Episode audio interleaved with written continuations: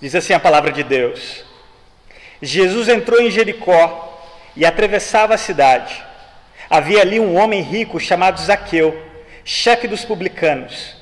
Ele queria ver quem era Jesus, mas sendo de pequena estatura, não o conseguia, por causa da multidão. Assim, correu adiante e subiu numa figueira brava para vê-lo, pois Jesus ia passar por ali.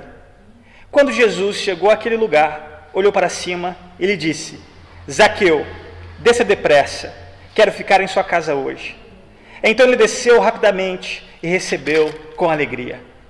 Todo o povo viu isso e começou a se queixar. Ele se hospedou na casa de um pecador. Mas Zaqueu levantou-se e disse ao Senhor: Olha, Senhor, estou dando a metade dos meus bens aos pobres. E se de alguém extorquir alguma coisa, devolverei quatro vezes mais. Jesus lhe disse: Hoje houve salvação nessa casa, porque este homem também é filho de Abraão, pois o filho do homem veio buscar e salvar o que estava perdido. Amém. Nós temos visto conversas de Jesus, e essa conversa, especificamente nesse evangelho de Lucas, é o último encontro pessoal de Jesus com uma pessoa. O restante você vai perceber que é a entrada dele em Jerusalém e os seus últimos momentos até a sua morte. E de maneira muito significativa, a história de Zaqueu, no, especialmente no último versículo que eu li, do versículo 10, traz em resumo o propósito do ministério de Jesus. Pois o Filho do Homem veio buscar e salvar o que estava perdido. Eu gostaria de separar esse sermão da conversa de Jesus com este homem em quatro pontos. O que eu separei de duas razões, duas impossibilidades, duas reações e duas características. Foi uma forma que eu pensei daquilo que eu percebi do que Lucas estava fazendo aqui e uma forma também de facilitar, para que você possa lembrar do que você vai ouvir hoje à noite. Tudo bem que hoje nós temos o recurso da gravação? Então, tanto no YouTube quanto no Facebook, você pode ouvir de novo essa mensagem. Primeiro, as duas razões pelas quais Zaqueu procurava um Salvador. Segundo, as duas impossibilidades pelas quais Zaqueu não pôde ver o Salvador. Terceiro, as duas reações distintas quanto às palavras do Salvador. E quarto e último ponto, as duas características da missão do Salvador. No primeiro versículo deste capítulo, nós vemos Jesus entrou em Jericó e atravessava a cidade. Normalmente, não só acompanhado dos seus discípulos, mas Jesus estava rodeado por uma multidão. E ele não atravessava aquela cidade por acaso.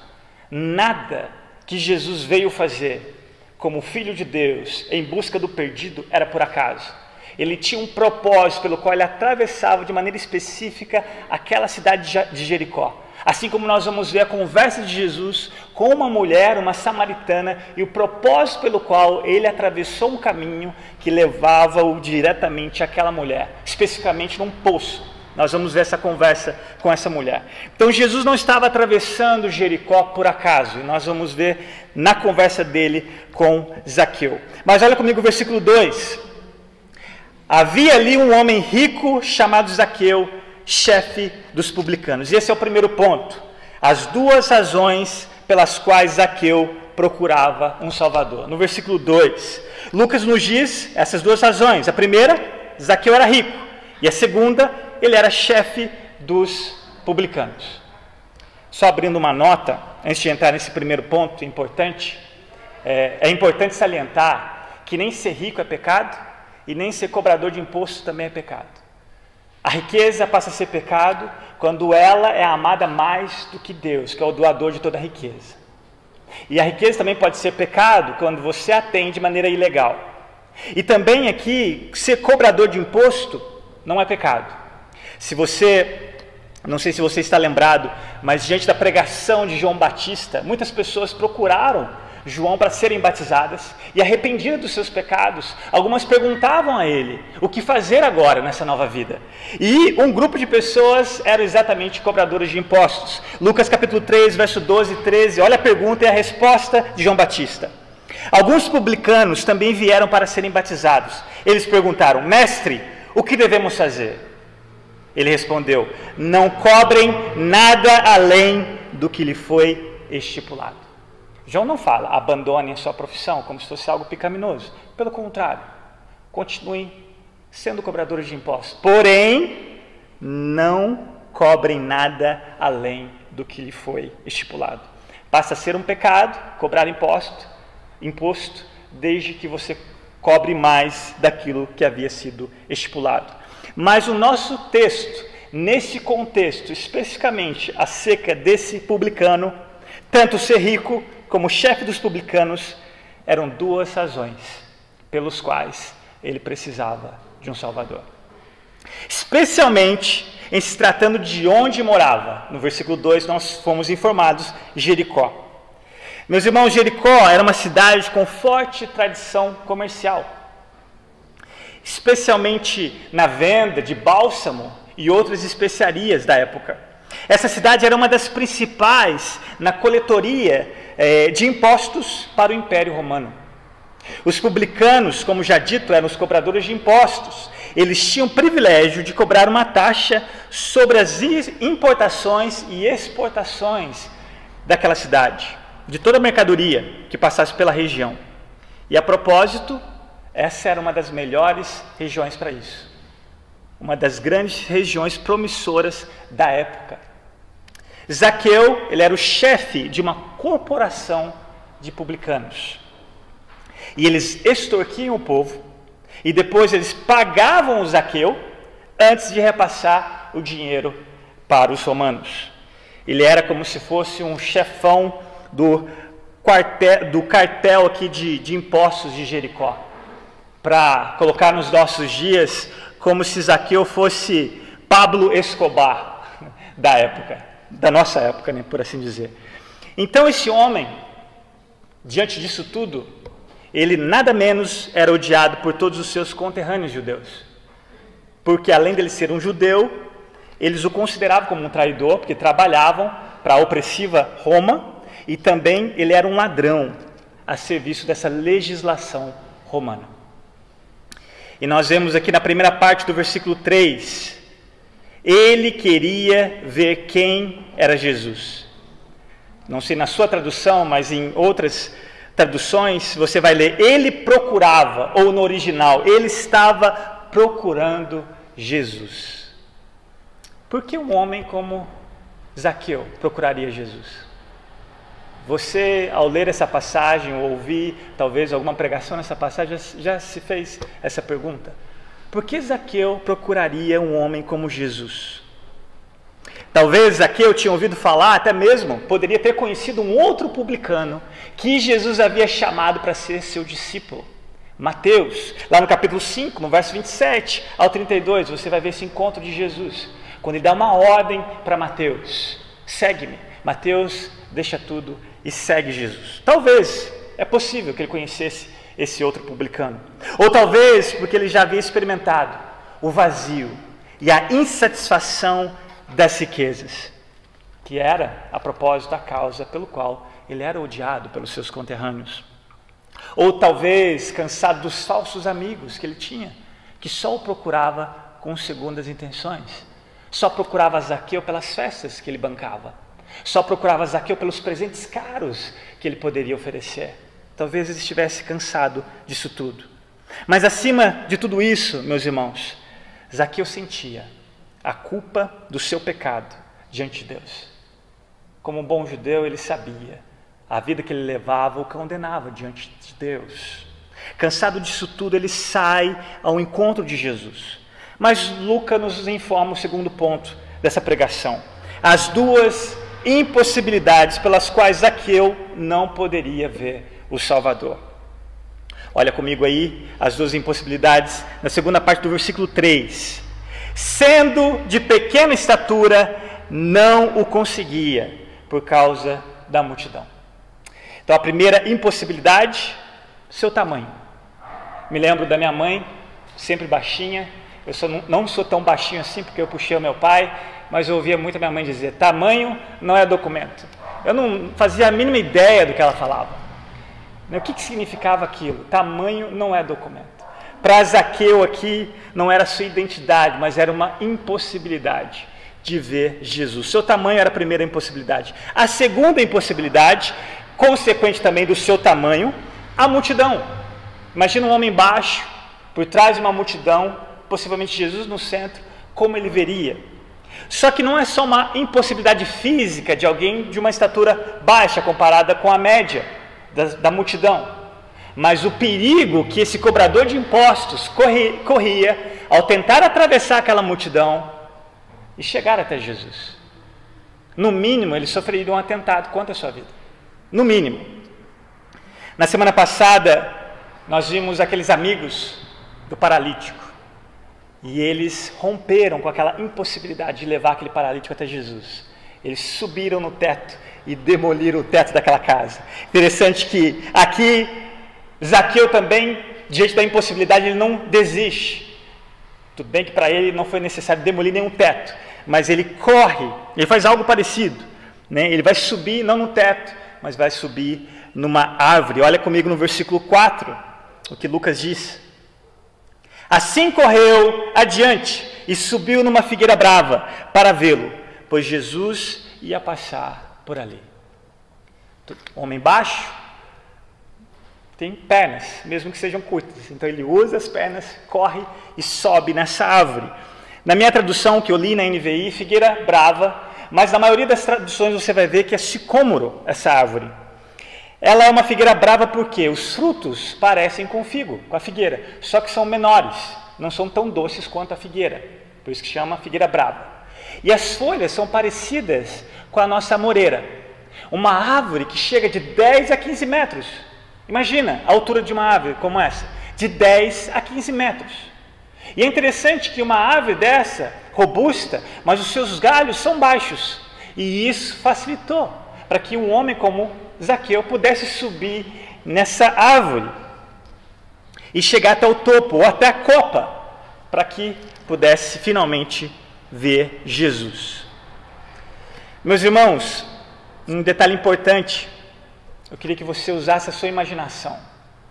É um homem de pequena estatura, agora numa copa de uma árvore, sentado, sozinho, escondido. Não seria comovente para você? Saber que um homem como este desejava simplesmente ver Jesus. Ele está isolado, sozinho, esperando a oportunidade de simplesmente ver Jesus passar. E quem sabe ter a chance de falar com ele. Ele certamente, Zaqueu, nessa atitude, em subir nessa figueira brava, certamente não queria que a multidão soubesse que ele estava ali. O contrário de uma música muito famosa das rádios evangélicas, não sei se tem tocado ainda, mas em nenhum momento Zaqueu quis chamar atenção para ninguém aqui, de ninguém aqui. Pelo contrário, a atitude de Zaqueu, na posição que ele ocupava diante da sociedade, essa atitude era indigna. Ele não queria chamar a atenção de ninguém com isso. Foi simplesmente um ato de desespero para ter a oportunidade, talvez única da vida dele, de ver Jesus. Olha o versículo 5. Surpreendentemente, o que acontece. Quando Jesus chegou àquele lugar, olhou para cima e lhe disse: Zaqueu, desça depressa, quero ficar em sua casa hoje. É muito bom quando nós conhecemos um texto, às vezes memorizamos um texto, mas nós corremos um, um risco da surpresa.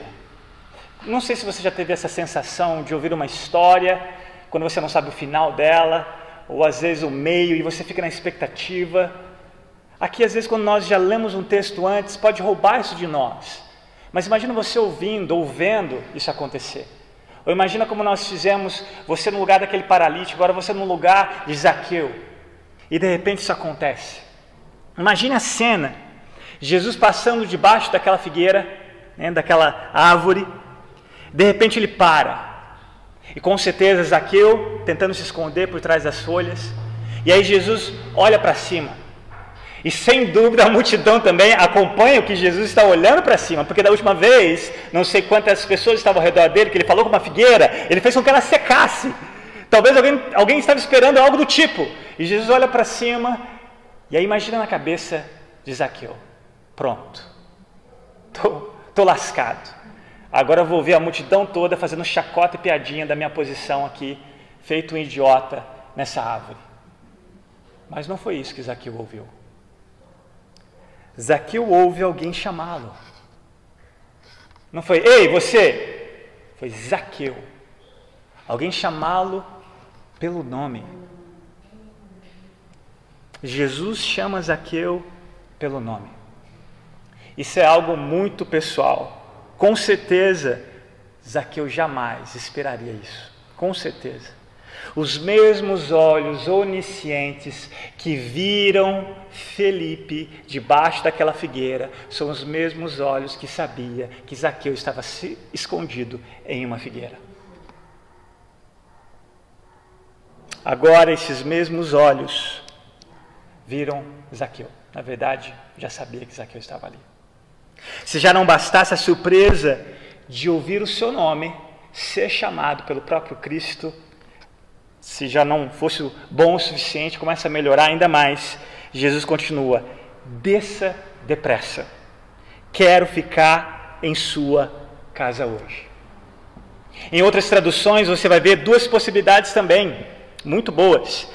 Mais enfática nesse quero que eu li na NVI. Você vai ler: Hoje preciso ficar em sua casa. Ou, em outra tradução, devo me hospedar em sua casa. Preciso, devo. Aqui nós temos, sem nenhuma sombra de dúvidas, que a intenção de Jesus por passar em Jericó não era por acaso. Ele devia, ele precisava se hospedar na casa daquele publicano. Independente de Zaqueu ter subido ou não naquela árvore, Jesus iria intencionalmente hospedar na casa dele naquela noite. E isso era um plano que já existia antes mesmo daquela planta ter sido plantada. Antes mesmo da fundação do mundo, já estava na agenda soberana de Deus de que o Filho de Deus iria hospedar na casa daquele publicano. E aqui nós vemos a terceira, terceiro ponto, as duas reações distintas quanto às palavras do Salvador. Olha comigo o versículo 6 e o versículo 7. Então ele desceu rapidamente e o recebeu com alegria. Todo o povo viu isso e começou a se queixar. Ele se hospedou na casa de um pecador. Vemos então aqui as duas reações distintas quanto às palavras de Jesus. A primeira, no final do versículo 6, a alegria de Zaqueu em hospedar Jesus. Possivelmente a mesma alegria de Marta e Maria ao hospedarem Jesus. Lá em Lucas, no capítulo 10. Zaqueu desce tão rápido quanto ele subiu, porque ele iria receber na sua casa o Filho de Deus. Mas olha a segunda reação no final, no finalzinho do versículo. A multidão. Em contrapartida, a multidão tem outra reação diante, diante das palavras de Jesus. Possivelmente influenciados pelos fariseus e mestres da lei. E você vai ver essa murmuração ou queixa lá no capítulo 15, no versículo 2, onde esses mestres da lei, esses religiosos, criticavam Jesus por ser amigo de pecadores, amigo dos publicanos. Eles o criticavam por isso. Jesus era amigo de pecadores e publicanos, como Zaqueu. Jesus é o único ser humano que andou nessa terra que o ditado popular jamais vai servir para ele. Me diga com quem tu andas, que eu direi quem tu és. Ou até mesmo um provérbio bíblico, que as más companhias corrompem os bons costumes. Não. Jesus, você andar com Jesus, é você que é transformado. É você que é santificado pela santidade dele. É ele que o influencia, não o contrário. E aqui nós vemos o encontro real de Zaqueu com aquele homem, com o Filho de Deus, o que reverberou. Versículo 8. Olha comigo, versículo 8. As palavras de Zaqueu. Mas Zaqueu levantou-se e disse ao Senhor: Olha, Senhor, Estou dando a metade dos meus bens aos pobres, e se de alguém extorquir alguma coisa, devolverei quatro vezes mais. Essa atitude de Zaqueu no versículo 8, diante da murmuração ou da queixa do povo, mas se levantou é como uma posição que ele toma. Não é como se ele estivesse fisicamente sentado ou ficou de pé, mas é uma posição que ele toma.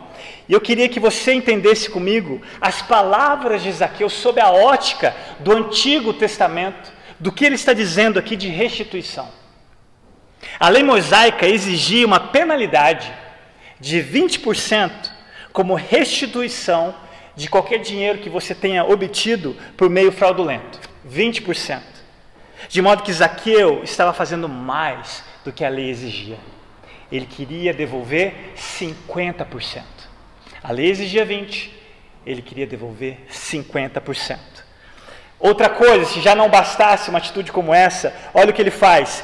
A outra exigência da lei, lá em Êxodo, capítulo 22, verso 1 e 4, você vai ver, caso você tenha roubado um animal, e aquele animal por acaso morresse, você deveria, deveria, de, deveria devolver dois animais no lugar.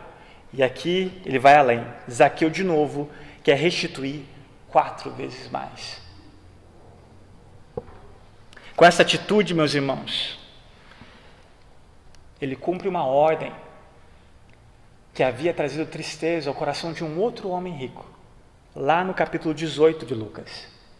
No verso 22, quando aquele homem religioso se apresenta diante de Jesus e pergunta o que ele deveria fazer para herdar a vida eterna, Jesus dá a ele apenas um comando. Versículo 22 do capítulo 18 do mesmo Evangelho de Lucas: Venda tudo que você possui e dê o dinheiro aos pobres, e você terá um tesouro nos céus.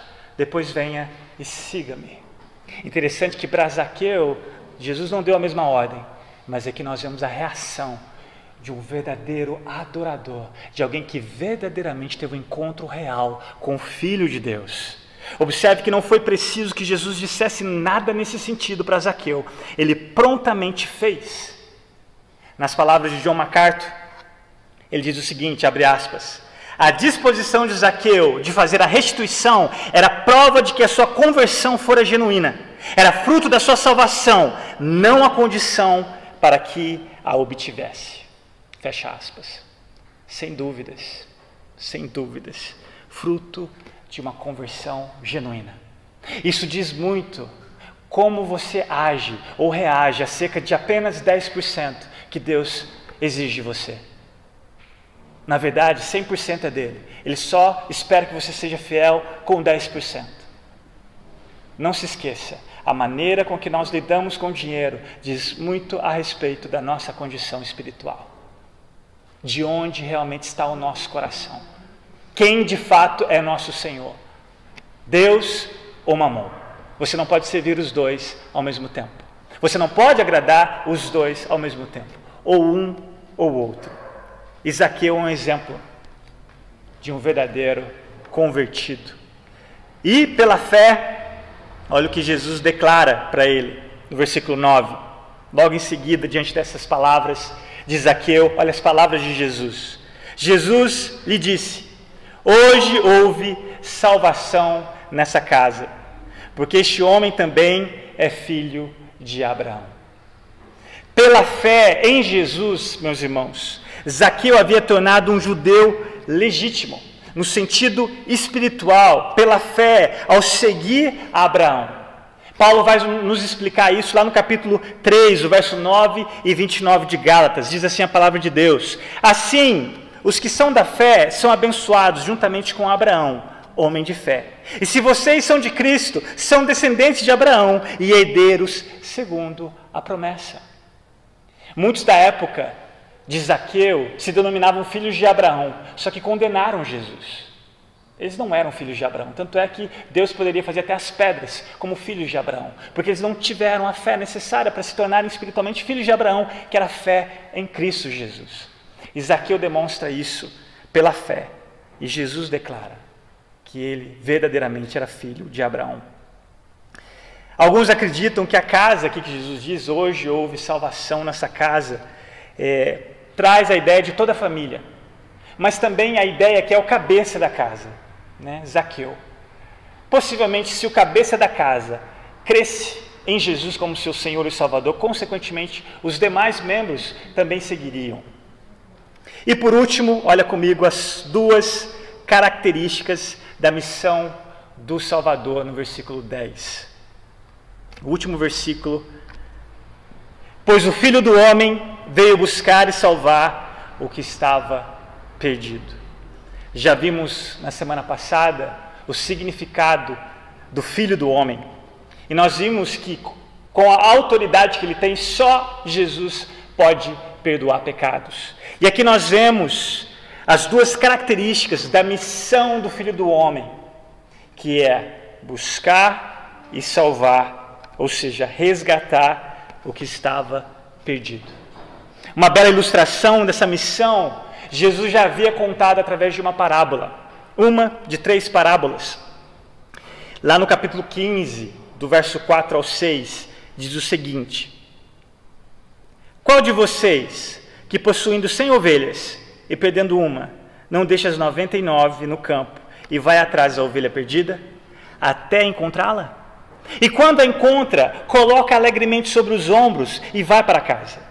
Ao chegar, reúne seus amigos e vizinhos e diz: Alegrem-se comigo, pois encontrei minha ovelha perdida. Reparem na parábola, não sei se vocês perceberam enquanto eu lia. Repare a palavra que foi a reação no coração de Zaqueu quando Jesus o chamou. E aqui na parábola, observem, quando o pastor encontra a sua ovelha, ele coloca alegremente sobre os ombros. E depois ele faz o que? Convida os seus amigos, dá uma festa e diz: Alegrem-se comigo. E a mesma reação, foi a mesma reação de Zaqueu ao ser chamado pelo próprio Salvador. E Jesus conclui essa parábola destacando de novo a alegria. Olha o que ele diz, concluindo essa parábola: Eu lhes digo que, da mesma forma, haverá mais alegria no céu por um pecador que se arrepende do que por 99 justos que não precisa, precisam arrepender-se. Na verdade, meus irmãos, caminhando para a conclusão, quem estava buscando e salvando Zaqueu era Jesus. Como cantamos hoje à noite, no hino Preciosa Graça. Preciosa graça de Jesus, perdido me encontrou, estando cego me fez ver, da morte me livrou. Este é o caráter do coração do Deus pelo qual nós servimos. E ele demonstra o seu coração lá em Isaías 65, versículo 1, dizendo: Fiz-me acessível aos que não perguntavam por mim, fui achado pelos que não me procuravam. A uma nação que não clamava pelo meu nome, eu disse: Eis-me aqui, eis-me aqui. Foi sempre e será o Senhor que instiga em nós o desejo de buscá-lo. E pela sua graça, ele se deixa ser achado, de acordo com Jeremias, capítulo 29, versículo 14. Não foi porque Zaqueu subiu, mas porque o filho desceu. Não foi porque Zaqueu abriu mão de todas as suas riquezas, mas porque ele encontrou a pérola de grande valor, Jesus Cristo, o nosso Senhor. E eu queria encerrar com uma pergunta: quem você se identifica? Com a alegria de ser salvo? Ou você está entre a multidão que murmura e se queixa por algum pecador que ainda foi buscado e encontrado? De que grupo você faz parte? Quem é você nessa história? Será que você experimenta essa alegria que é fruto do Espírito Santo? De ser salvo? De ser filho de Deus? Ou a sua alegria está em alguma coisa terrena? Alguma coisa que você tenha? Ou alguém que você, talvez algum parente, algum filho, algum cônjuge, quem de fato é a fonte da sua alegria. Meus irmãos, que o Senhor nos conceda a graça de crescermos continuamente no conhecimento de quem Cristo é, no coração desse Deus que busca, que procura, que resgata o perdido. E se você de fato foi encontrado, você não aceita Jesus, foi Ele quem te aceitou. Você não buscava Jesus, foi Ele quem te buscou. E se você de fato o encontrou, foi porque Ele se deixou a ser achado. Que Deus use a sua vida e a minha vida para lembrarmos que igreja, a palavra igreja significa chamados para o de fora. Quando nós empretamos a bênção apostólica e você sai daqui, você tem uma missão, que é viver de maneira santa, a ponto de atrair pecadores a esse Deus santo. Não porque você precisa ser perfeito, porque Jesus já foi perfeito no seu lugar. E a condição que Ele quer que você seja tão perfeito quanto o seu Pai Celeste é perfeito, é Ele que te dá. E se você não clama pela, por essa graça, isso não é desculpa suficiente. Nós precisamos entender que não é só nos reunimos aqui e ouvimos tão somente, mas é colocarmos isso em prática, especialmente em busca e sermos instrumentos para que outras pessoas não precisam mais se esconder como Zaqueu, não precisam mais fazer ou romper com as impossibilidades, porque Jesus já fez isso. O mais difícil ele já fez por nós. Ele te dá o privilégio de cooperar com Ele nessa missão. E a propósito, é para poucos. Poucos. A colheita, nós vamos ver isso lá com a conversa de Jesus com a samaritana. A colheita é grande, os trabalhadores são poucos. E Jesus fala: clame ao dono da seara. Mas já, já se deu conta da alegria que é você clamar, se você for um dos membros da seara? De você pedir para que Deus mande outras pessoas que não só ouçam, mas que vivam, que não só vivem ou fazem parte de uma igreja como consumidores, mas que estão dispostos a servir, e como a dona Marta orou, pessoas dispostas a amar quem elas veem, como reflexo de um Deus que elas não veem, mas que amam e obedecem. Que Deus nos ajude. Vamos orar.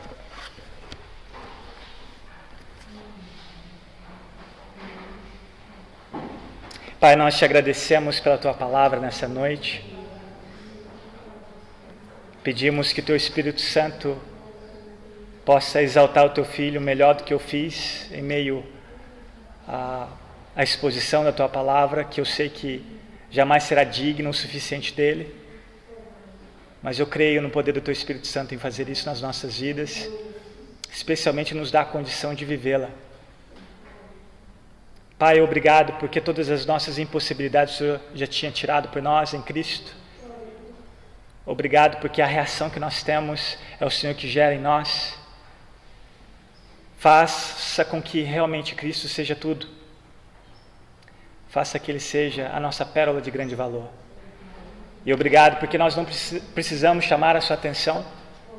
Obrigado porque nós não temos, não teríamos e não temos nenhuma condição de ir até o Senhor, mas o Senhor já fez isso já resolveu essa impossibilidade a nós, enviando o teu filho, que veio nos buscar e veio nos salvar. Porque antes eram como ovelhas desgarradas. Mas hoje nós somos e temos o privilégio de sermos rebanho. Um só rebanho.